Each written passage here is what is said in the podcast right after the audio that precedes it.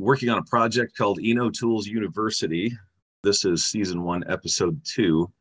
Today, we're going to learn about Imbibe Solutions out of Charlottesville, Virginia. Is that right? That's correct. Okay, I have Audrey Skinner and Jess Trapini with me. Jess, is that a good pronunciation of your name? Yep, you nailed it. All right, well, I already let the cat out of the bag about the fact that you're in Charlottesville, Virginia, but how do you think is a good way to explain what it is that you ladies do for the industry? We are a quality control lab for fermented beverages. Uh, so wine, beer, spirits, kombucha, you name it. Wow. I can appreciate that you are working with more than just wine. How would you say it breaks down percentage-wise for customer profile? Is it mostly one or more of another? Well, we started out doing one hundred percent beer, um, but the wine industry has has grown quite a bit. So we're probably about eighty percent wine at this point, um, fifteen percent beer, and uh, five to ten percent other. So when you said when you started out, when was that, by the way? Uh, we opened doors in twenty sixteen. For the people who know Charlottesville fairly well, uh, where in town are you? We're located in Belmont, um, so right at the intersection of Highway sixty-four and Highway twenty. So easy to find, easy to get to. I could probably find that after visiting wineries in that area for about seventeen years. Um, I would hope so. Yeah, that's, that's not a promise or a threat, by the way. um, sometimes when someone uses the phrase darken a door, uh, it, it can be literal. Uh, so I promise not to just pop in unannounced. Um, all right, so I'm dying to know, either one of you who would like to go first, Audrey or Jess, how did you get into doing this? I started the company six years ago. I have a background in chemistry and gastronomy, so food studies. I moved to Charlottesville and met a brewer who started telling me all about beer chemistry, which is something I'd never thought of, but I loved the idea of combining my two degrees. Wait, were you um, drinking beer during this conversation? There may have been some imbibing.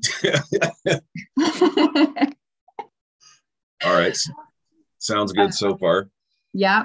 Um, so he was telling me that uh, large breweries have their own labs, but the small craft breweries can't afford the equipment, the personnel, or the space to, to do that. And it would be really great if there was a local lab that could service multiple breweries.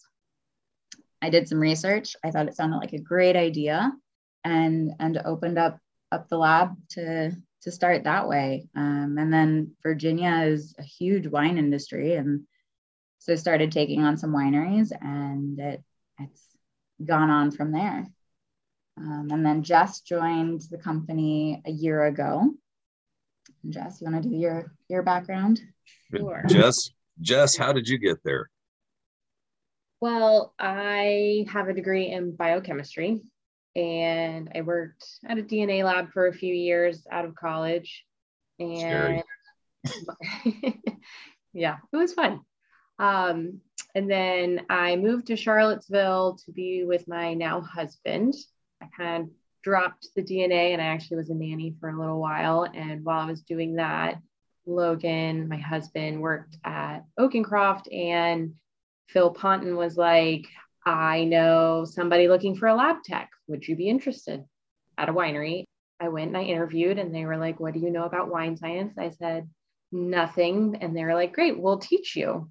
And I already had the basis for how to run a lot of these tests, just had to apply it to wine. I worked at Michael Shaps for six years in the lab and production. I wanted something different, and Audrey is looking to expand the lab. So I joined on. Well, that sounds cool. And uh, I was just remembering my most recent visit to Virginia Wineworks. I guess we're accidentally giving Michael Shaps a it's a it's a complete accidental shout out, isn't it? Um, oh, yeah. But whoopsie. Anyway, um, maybe Michael believes that there's no such thing as bad publicity, giving credit where credit is due. That place is in one of the most beautiful spots in the region. I really enjoyed driving out to, I think there's a winery right nearby on your way in as you approach Virginia Wineworks. But that spot where that property is situated, it's just beautiful out there. It is. It definitely is.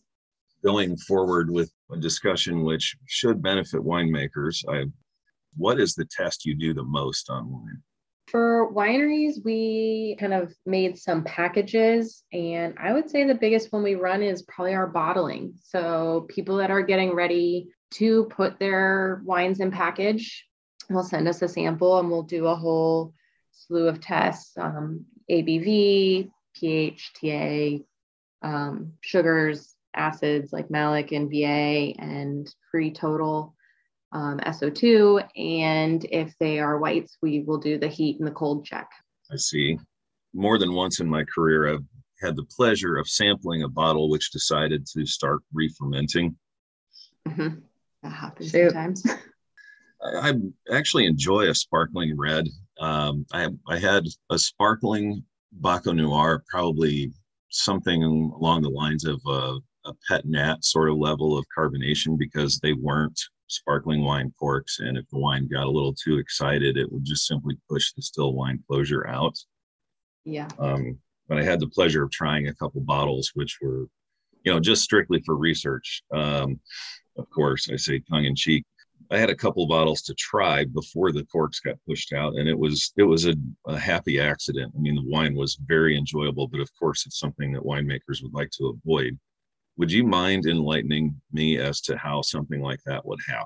Yeah, a lot of that stems from usually glucose, fructose being still present, still having that sugar present. Then also, if you're not sterile filtering, or you know, maybe there was an error in the sterile filtering, you can have some yeast bodies left, and those will eat that sugar and re-ferment. And that also can happen if there's microbes in there that eat malic or malic acid, though both of those kind of re-ferments, which you want in a traditional sparkling, um, might happen accidentally in a non-traditional method sparkling.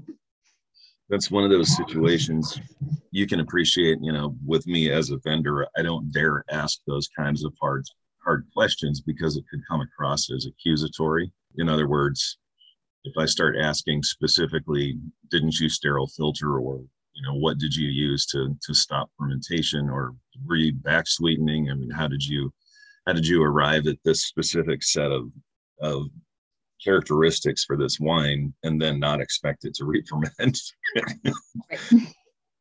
I try not to be that nosy. I just, you know, I just listen to the story and show appreciation and nod and try the wine. It's hard to be polite sometimes when you've been doing this for so long.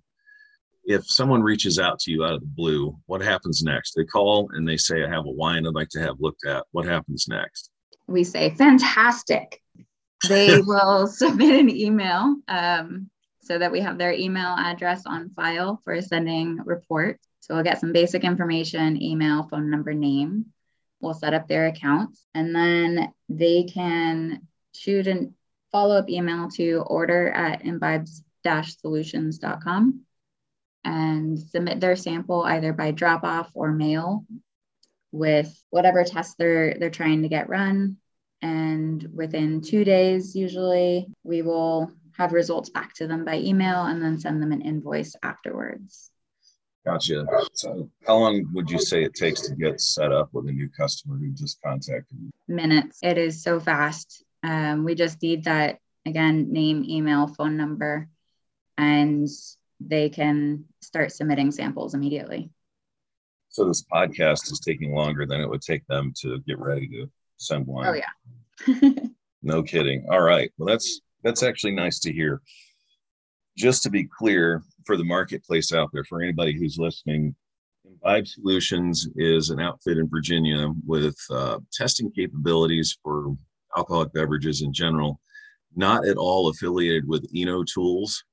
What led to this podcast was, you know, I basically had this idea after, after meeting these two ladies at a trade show who offer a service I did not know existed. And I kind of keep track of our industry. I thought, wow, this is interesting that there's now lab services on a commercial level, professional, you know, laboratory services available to Eastern wineries, because I'm aware that so many people send wine to a lab on the West Coast. We're an Eastern industry. Everybody should know everybody. And I really feel like um, we're sort of isolated, because the whole territory from the west side of Missouri to the Atlantic, you know, from Texas to the Great Lakes, it's a far-flung, uh, low concentration, sort of sparsely scattered sort of industry. But we have to take advantage of technology and, and act like we're each other's neighbors to make one another aware of the services like this, if, you, if you're not already. Does that make sense? Yeah, and thank you. Thank you for your support and what we're doing. Um, there's about one third of the wineries in the United States are on the East Coast, and we are trying to become the number one go-to wine lab for everyone, to help them save on shipping, help them have good consulting resource, um, give them, you know, supported services, accurate results. Um, we are T T B certified chemists. Um, Jess also forgot to mention that she is a enologist. Um, so she is a, a certified wine scientist. Um, That's kind of cool. Yeah, isn't that cool? So wait a second. Do you actually do, I mean, other than just running labs on wine, do you actually consult? Yeah, we do some consulting, and we have an annual lab management program. So every year we will sit down before harvest with a winery and really design an entire year's worth of testing for them. And we'll figure it out based on, you know, what kind of data that they find useful using, Um, frequency of testing, and most importantly, whatever their budget is, and making sure we really stick to that. And then we'll send them reminders whenever they need to submit samples. Uh, we'll keep everything tracked in a really easy to read spreadsheet, so that they can have an entire history of every single one of their wines from juice to bottle. Um, we'll provide sample bags, and of course, they have full access to us with as many questions as, as they want. That's interesting. So if you were t- dealing with a customer who does not make wine for their day job, or maybe this is a second career for them or something, if they're just starting out, could they in fact have you on speed dial once they, they're trying to learn the process? Can, do you get that involved with consulting?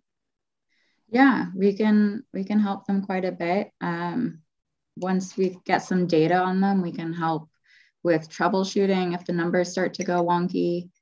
As Jess mentioned, she worked the production side of a winery for a while, and so we're very familiar with how to deal with these numbers and, and kind of what needs to be done. Now I'm imagining, let's say uh, we've got somebody and they're tired of watching everyone sell boatloads of rosé, so they decide to make a rosé out of uh, Chamberson, for example, or Sintiana. Could they call you prior to picking the fruit and ask for advice on a, a winemaking protocol? It's funny that you say that, because actually one of my side gigs, I'm making a Chamberson Rosé, mm. and it's really fun. But we we actually did have a client who reached out and was looking for some advice on how how to get that color down, because that one, that's that grape, it's very dark, and everyone's looking for that Provence style Rosé, and you know that Chamberson grape's not going to give that to you right away. So yeah, I'm happy to answer questions and try to give some feedback and, you know, some things to try. And it's the fun part. Yeah, especially if they haven't pressed yet. There's some variety of things that they can try and do to make that work. A lot of that came up on the in the previous episode when we were discussing tannin. There was uh, some detail specifically about rosé, and um, what was interesting is Mister Rendu said that, according to his data, color sells it more often than anything else. Absolutely. Definitely. And, I mean, for me, it's, uh, it's a variety of factors, and there certainly is a fair amount of that consumed at our house, um, especially, you know, during twenty twenty, there was um, maybe a, a abnormally high amount of it being consumed, but, you know, when we were all cooped up, It remains popular with family and friends. It's something that I'll I love to try and, you know, put a couple side by side and just contrast them and try to guess certain things about the way they were made. So it's um it's a topic that's close to my heart. It's more than just ap- academic in this situation. Good to know that people can think of you in that context also, not just, hey, you know, run a lab, which, you know, not to downplay that at all. So what we're trying to be too is like not um, not just somebody you send a sample out and you receive a P D F back, somebody that is that more interactive, like, how should I interpret these results? What's the next steps? Like, what should, you know, here's my problem. What should I be testing for? And that kind of um, step in between. I went ahead and plugged in your zip code uh, into the U P S ground shipping map.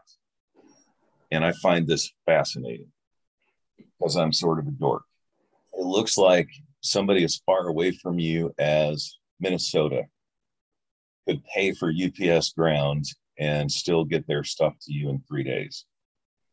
Depending on where you are in Missouri, here in the eastern part of Missouri, you could have a two-day delivery time for the price of U P S ground, which is really cool. And that applies to surrounding states too. If you kind of swing a, a radius around Charlottesville, uh, places like Illinois, Indiana, Michigan, Ohio, Kentucky, Tennessee, Georgia, South Carolina. So you folks down in Dahlonega, if anybody in that area is tuning in, you're looking at two days for the price of U P S ground to ship your stuff to a lab in Virginia, which is really cool. Save a few bucks on shipping right now. That's something that a lot of people are conscious of just because of the situation with freight in general. Have you ever mapped the U P S ground area map like I'm looking at right now?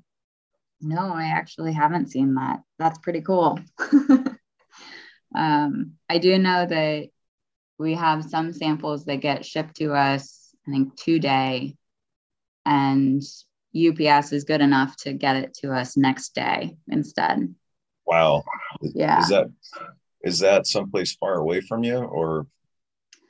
Uh, Northern Virginia, Maryland, um, is usually where I see it from. I don't, I don't tend to pay attention to it too much of when people ship because we don't usually get the Uh, the shipping notifications, um, but we do have two clients, one in Northern Virginia, one in Maryland, that I've noticed that.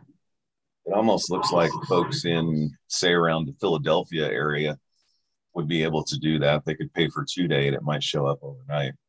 Yeah, it might. So thank you, ladies, for joining me this morning. Thank you so much, Joe. Thank you. That is a wrap up for uh, season one, episode two of Eno Tools University. As I go forward and work on some more episodes for this, I'll try to keep it useful and informative, good to know things for people who make wine for a living. I thank you for listening.